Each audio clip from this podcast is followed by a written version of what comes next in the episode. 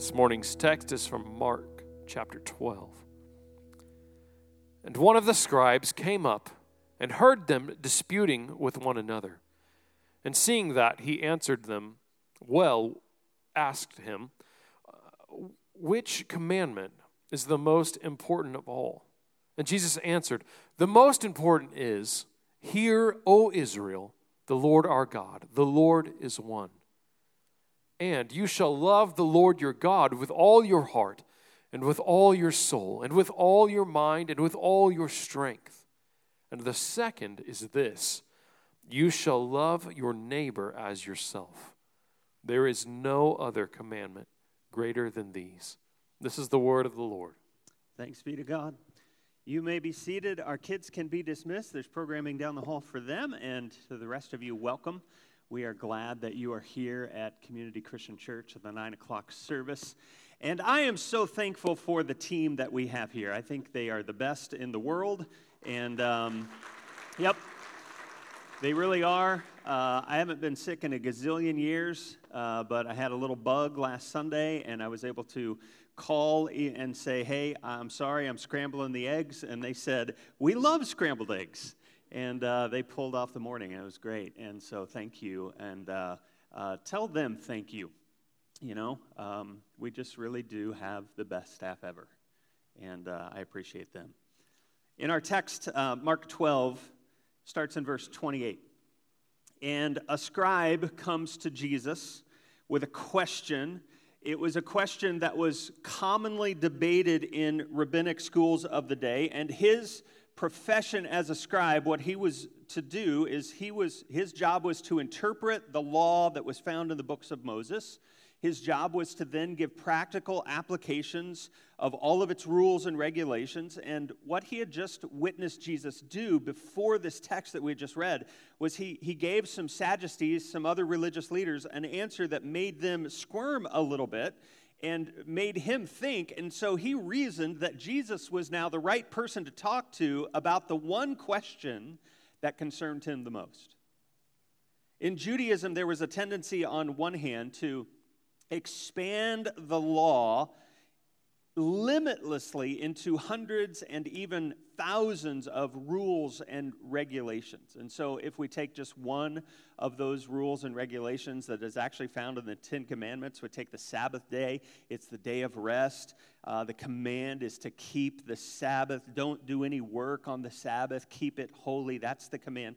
If, if this is the example, then that one command was saddled with limitless and endless regulations so that everyone would then, in fact, keep the Sabbath. And so it went to these kind of ridiculous depths.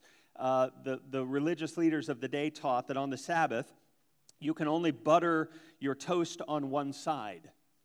If you butter your toast on two sides, then you've done work and you haven't rested on the Sabbath okay?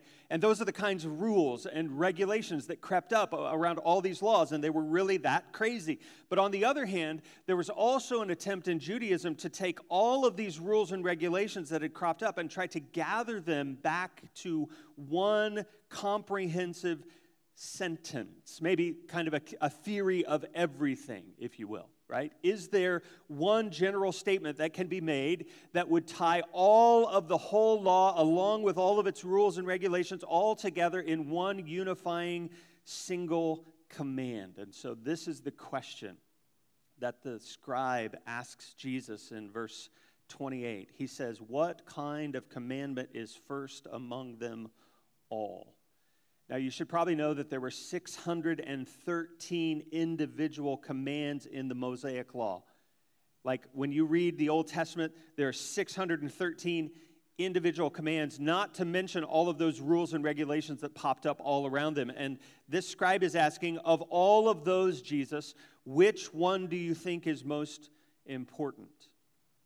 Now, the question was not a debate about which commands could be obeyed and which could not be obeyed or, and, and could be ignored. That's not the question. All 613 laws had to be obeyed. The question was about which of the commands would be the best summary statement for all of the other commands. And every respectable rabbi in the first century had his crack at the answer. There was a guy named Hillel that was a prominent rabbi in the first century, and he replied to the question this way He said, What you hate, do not do to your neighbor. He said, That's the whole law. All the rest is commentary. Go and learn. And so, Jesus, when he gets this same question that all the respectable rabbis uh, take a crack at, he, he answers it first by turning to the beginning of the Shema. The Shema. The, it's a Jewish creed of sorts. Uh, Orthodox Jews to this very day say the Shema twice a day. It comes from Deuteronomy chapter 6, 4, and 5. It starts this way Hear, O Israel. And that word here is where we get the word Shema. That's, that's the, the Hebrew behind the word here. It just means listen up. Hear, O Israel, the Lord your God, the Lord is one. You shall love the Lord your God with all your heart and with all your soul and with all your might. And so Jesus takes that Shema that they were cited twice a day, and he says that the supreme command that encapsulates all the others is to love God with the whole of your heart. It means all of your feelings. And to love God with the whole of your soul, it, it means all of your energy and all of your passions. And to love God with the whole of your mind, it means your will, and then the whole of your strength. It means whatever resources are at your disposal, use them to love God. But Jesus doesn't stop there. It's not just about one command. There's, a, there's actually a second command that is also important. And he pulls this from Leviticus chapter 19, verse 18. And it says this Love your neighbor as yourself. And the thing that is so radical that Jesus does here is that he says it's not just one law that encompasses all the others, it's actually two laws that encompass all the others. And look what he says in verse 31. He says, There is no other commandment. You grammar nerds out there, is that singular or plural? Say singular. Yes. Good job. It's been a while for some of you that, you know, wow, okay. Uh, uh, there is no other commandment, singular, greater than these, singular or plural? Plural, there you go. We showed up. We are back in English class. Wonderful. There is no other commandment, singular, greater than these, plural. That's not how grammar should work, right? One command from two laws, and that's what Jesus does here that no one has ever done before. Love God? Absolutely. That is the greatest command. Love your neighbor? Yes, that's the greatest command. But Jesus takes them both and smashes them together and says there is one great command that encompasses all 613 other ones, and it is this to love God, which is also to love your neighbor. And that's the all encompassing one command that unifies all the others. And that was something that was revolutionary. The implications of that are, are many. Um, let me just give you a, a, a few. Number one, in this little greatest command that he gives, he summarizes all of the Ten Commandments. If you go back and, and, and you look through the Ten Commandments that God gives in, in Exodus to his people, he says, Keep these. The first four commandments are about loving him, the next six commandments are about loving each other. And so, what has Jesus done here? He's, he's made us a way to keep all of the Ten Commandments with just one line. Number two, he teaches us that love for God and love for other people cannot be divided. Your, your love for your neighbor springs from your love for God. Your love for God is empty without your love for your neighbor. Here's number three that Jesus' command to love your neighbor as yourself gives us a whole new immovable standard of love. And there's a whole sermon that we could do just on this, but uh, it, it, let me summarize it really quickly. Des- despite our failings in life, here's what I know is true about you and me we still love ourselves. We still take care of ourselves. We still, we, we're still okay with ourselves, right? We still take care of ourselves. When our actions uh, go wrong, when we make bad decisions, when we have mental brokenness, it doesn't matter. We still love ourselves enough to take care of ourselves. And just like that, Jesus says, in the same way, you should over, in the same way you overlook all the junk in your own life and continue loving yourself, apply that same thinking to other people, to your neighbors, so that you love them too. Now, because, because these two loves, God and people, cannot be separated, what Jesus is really showing us how to do is how to love God. We're told all the time love God. And if we're supposed to love God, then how do we do that? I mean, if you take it down to a, a human level, if you love a person, how do you do that? Well, you show love to a person in a variety of ways, right? Maybe you give them a hug. Maybe you send them a card on their birthday. Uh, maybe you show up to their performance. Maybe you listen when they're down. Maybe you look in, them in the eyes and you say, I love you. In all of those ways, you show love to another person. But we can't do any of those things with God, can we? There's no elevator we can take up to heaven to give God a hug. We can't really do that. And so, how do we love God? And let's spend a moment on number two today. That's our focus. Jesus teaches that loving God is only possible by enacting care for our neighbor. Loving God is accomplished by engaging in the art of neighboring. That's, that's what we're going to spend a couple, three weeks on here. Now, for them in the first century, that was a radical idea. It's not so much for us because it's been said now for 2,000 years, right? Love your neighbor. And, and, our tendency is to walk away from this command to love our neighbor with like a, a metaphorical idea of what our neighbor really is and who our neighbors really are. Our neighbor, we might surmise, is anybody that we meet, whoever we meet. We, we might say it this way everyone is my neighbor. Now, is that true? Yeah. I mean, there are people at work that are your neighbor, right? There are people on, on the softball team that you're teammates with that are your neighbor. There are people that you run into at Walmart that are your neighbor. They're all our neighbors for sure. But what if we only define neighbor in terms of the people who are around us by chance? Then here's what might happen. We might take those largely nameless and namely and faceless people and we might miss the lesson that Jesus is trying to drive home. We could say it this way. If we insist that we're neighbors with everybody, then the likelihood is that we'll be neighbors with nobody. That's just our human nature. And so, what if, what if in this command that Jesus is giving us, he is assuming that we should interpret the word neighbors to mean our actual, literal, flesh and blood people who live right next door neighbors? What if? There were some cards on the pews as you came in today, and if uh, I'd like you to grab one of those, and if they, if you, they're not any, if they're they're not still there, there are some back on these tables here, and uh, it should look something like this. We we made it a little different than that, but this is a, a quick test, and I want to. Uh, um, just give you fair warning, this might hurt a little bit. Uh, we, we did this a couple years ago. I'm bringing it back for this series. Uh, it's been done with hundreds of churches and thousands of people, and many jokingly refer to this as the chart of shame, okay? So going in, you know this is not going to go well for you, all right? And if it's convicting, then that's probably a good thing. It's not meant to shame anybody, it's just meant to bring the great commandment of being a neighbor into a real world context. And so we're going to take the neighbor test today.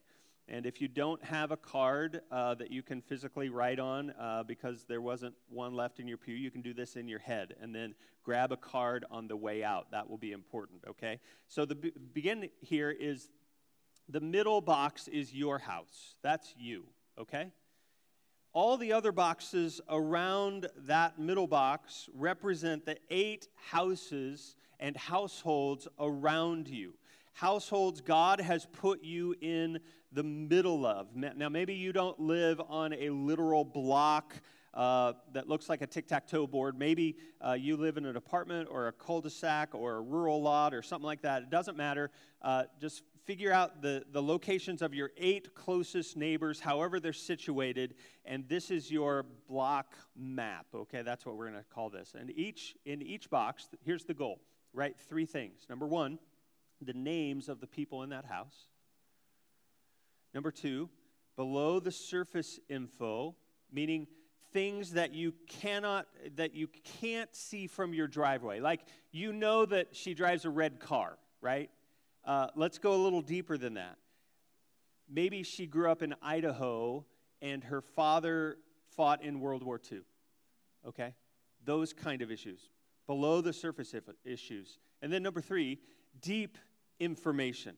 Uh, anything that has to do with the purpose of their lives career plans, uh, starting a family, maybe motives. Uh, why did they choose the, the career that they chose? What do they fear? Why, what do they believe about God? Anything meaningful that you've gleaned by interacting with them, okay? And Chad, I didn't give you a heads up, but we have some music that we can play for 30 seconds here.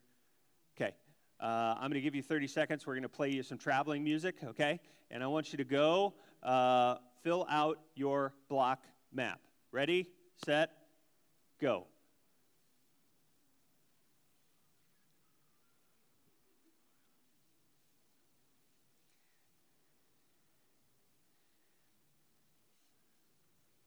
I feel it in my bones, you're about to move. I feel it in the wind, you're about to ride in. You said that you would pour your spirit out. You said that you would fall on sons and daughters. So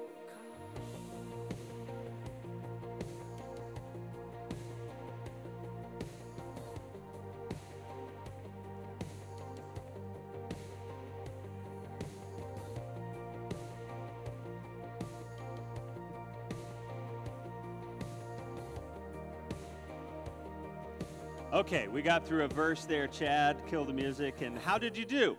How did you do? I know that maybe you're not done, but uh, uh, how did you? How many of you could name all eight of your neighbors? There are some. Congratulations. That's typically like uh, about usually less than 10% of us uh, get that right. I saw some hands go up there. About three of us, uh, 3% of us, can fill out uh, the second item for every home, something a little underneath the surface. You know, uh, she came from uh, Idaho, or her dad was in the World War II, whatever.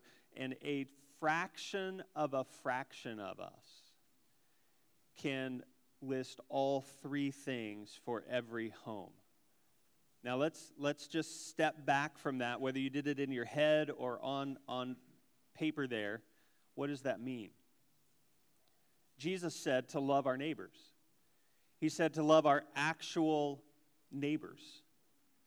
And how can we do that if 90% of us don't even know their names? I told you it was the chart of shame, right? In a bigger city not too long ago, there was a group of 20 lead ministers that got together and uh, they, they were talking about how they could best serve their community. And so they they decided they needed to invite some city officials, and the local mayor decided to join in. And he came and sat in the middle of them, and they just asked him a simple question How can we as churches best work together to serve our city? And the ensuing discussion went about like you th- think it would go. It revealed a laundry list of social problems that were prevalent in that city, uh, similar to what many cities face uh, at risk kids areas with dilapidated housing, child hunger, drug and alcohol abuse, loneliness, elderly shut ins with no one to look in on them, and, and the list goes on and on and on, right? And they discussed the list and they came to grips with this immense challenge that they had in front of them. How can we help to solve some of these issues? And the weight was just heavy in the room. And a- after the time of discussion, the mayor was actually kind of on his way out. They had just concluded, and he kind of nonchalantly said something as he was going out. He said, You know, the majority of our issues would be eliminated in our city, I think, or drastically reduced if we could just figure out a way to become a community of great neighbors. He said that people see problems in our city. And usually their first response is to go to a city official or, or, something like that and, and say, This has become a serious issue. You should start a program to address this issue. And, and the mayor said, What we all know, that government programs aren't always the most effective way to address social issues.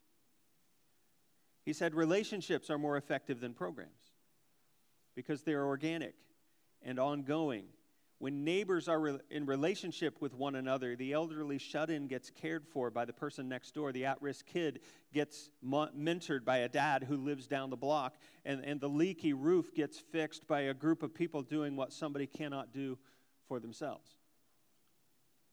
And so the mayor had his time and, and left the room. And just after he left, one of the church leaders kind of blurted out to the rest. He said, Am I the only one here that is a little embarrassed? He said, Here we are asking the mayor to come in and tell us how we can best serve the city. And he basically tells us that it would just be great if we could get our people in our churches to obey the second half of the Great Commandment. The question today is could it be that simple? What if we could change our town? What if we could change our world? And, and what if all it took was every one of us who actually believe in Jesus to actually follow his teaching and love our neighbors? If our exercise reveals anything to us, it's probably that we're not doing the art of neighboring very well. We're really not as good at loving our real life neighbors as we thought. And, and that that hurts, right? And I told you it would.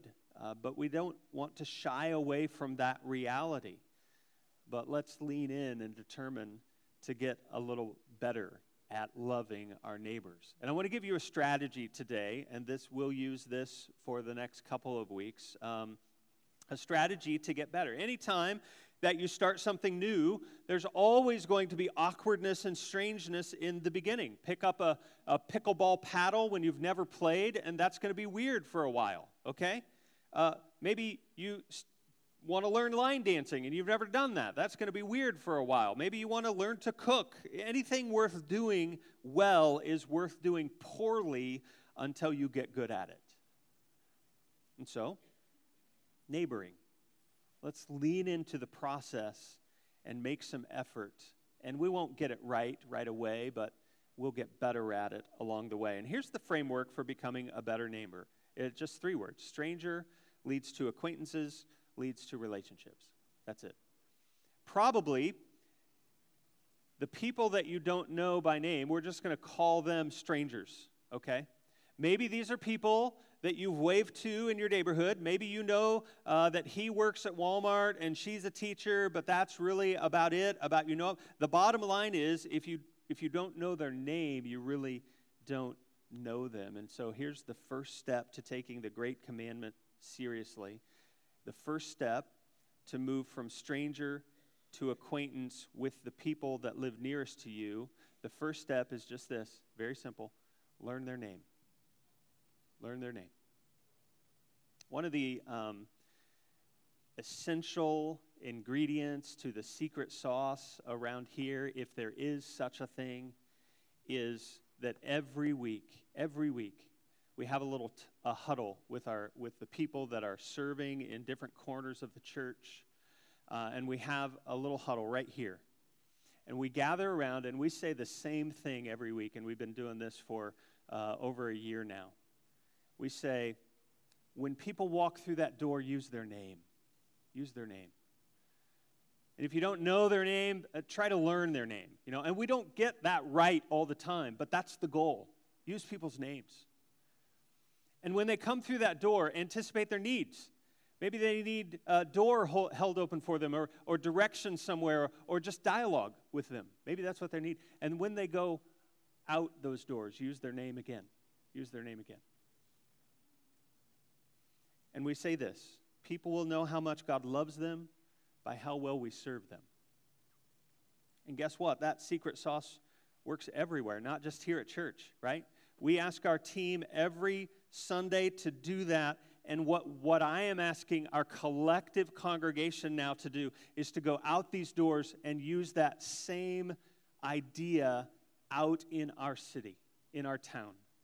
Would you just start with using somebody's name? Why are we doing this? Because it's the simplest first step that we can use to communicate to people that they're known, that they're seen, that they're valuable, and that they're loved.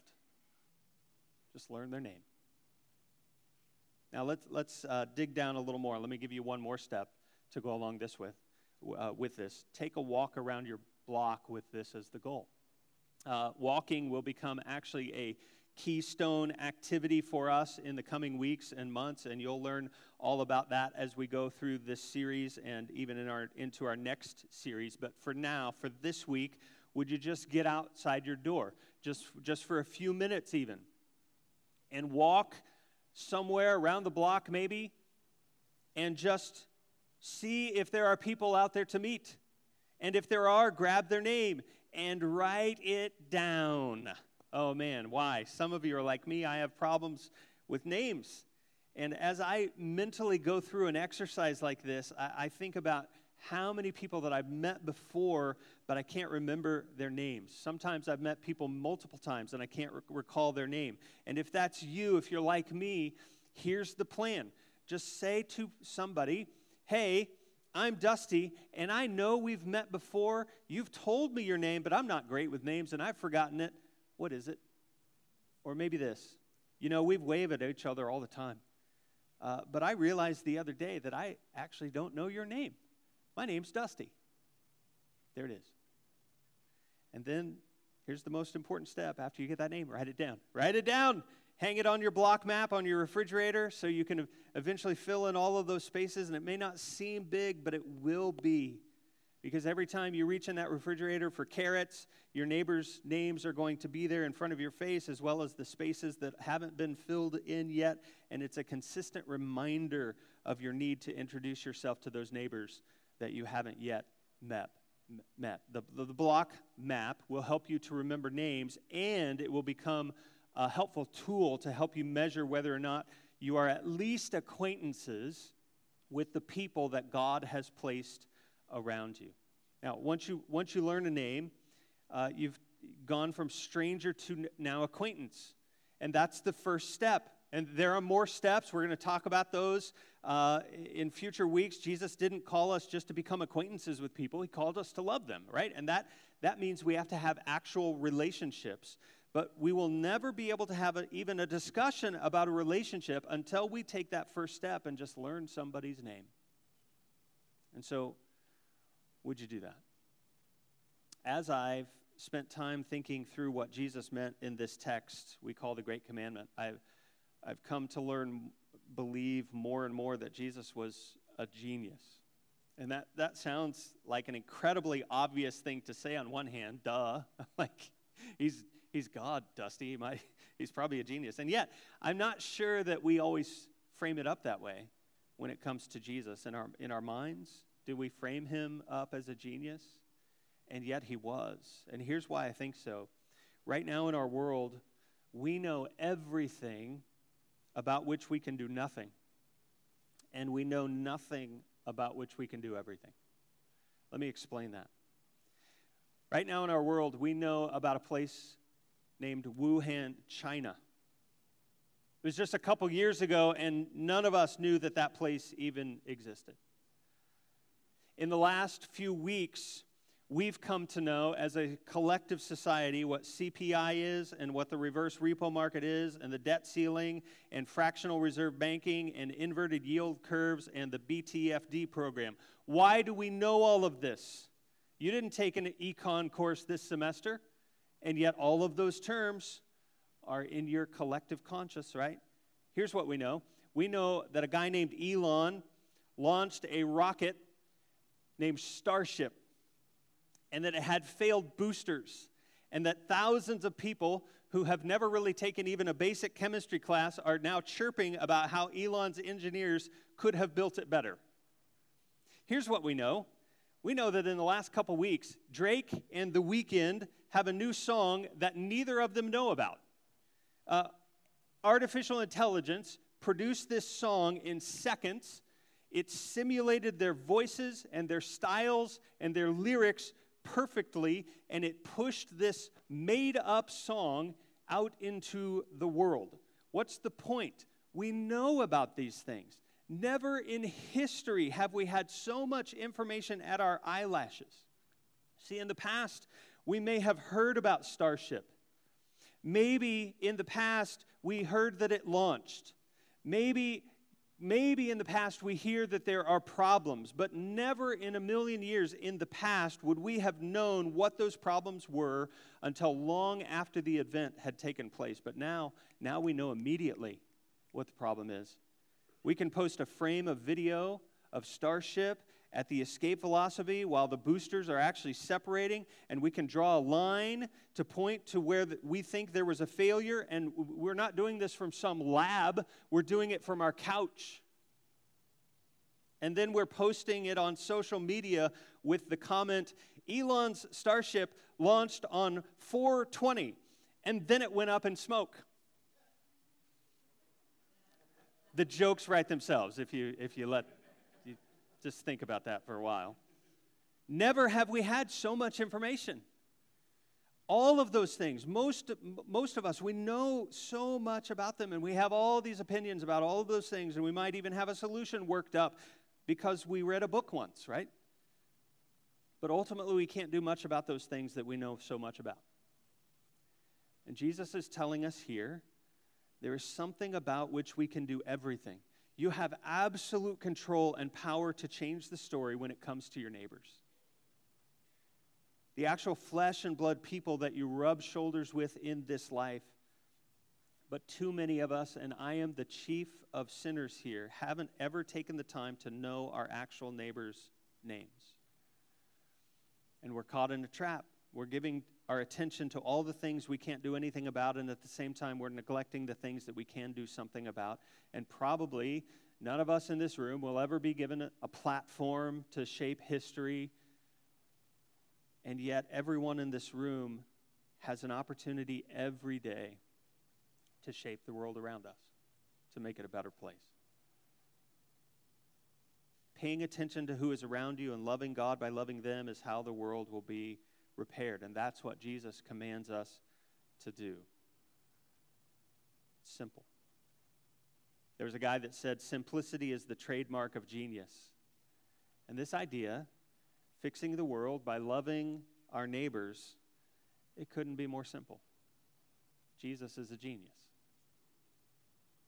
There was a window of time that I think uh, I was on a, a right trajectory to, to make progress in this neighboring thing. It was during COVID, and we all, if we, if we go back there, we were all operating a little differently, and we were living lives in ways that we hadn't lived them before. And so, one of the ways that Amy and I kind of lived differently is we started walking a lot more. We walked our dogs, uh, and our dogs loved it and more people than ever were walking their dogs around us because that's something that we could all do. We, we all got outside, and as we walked, we found other people in our neighborhood outside as well. That people would be sitting on their porches while we walked, and it made it actually pretty simple to actually meet our neighbors. And, and we met Joe, who moved here from California. We met Gary, who needed some work on his front door, and we steered him to the right guy. And we met, uh, we, we passed Kim's house one night, and we were walking enough every day to know that Kim was on vacation.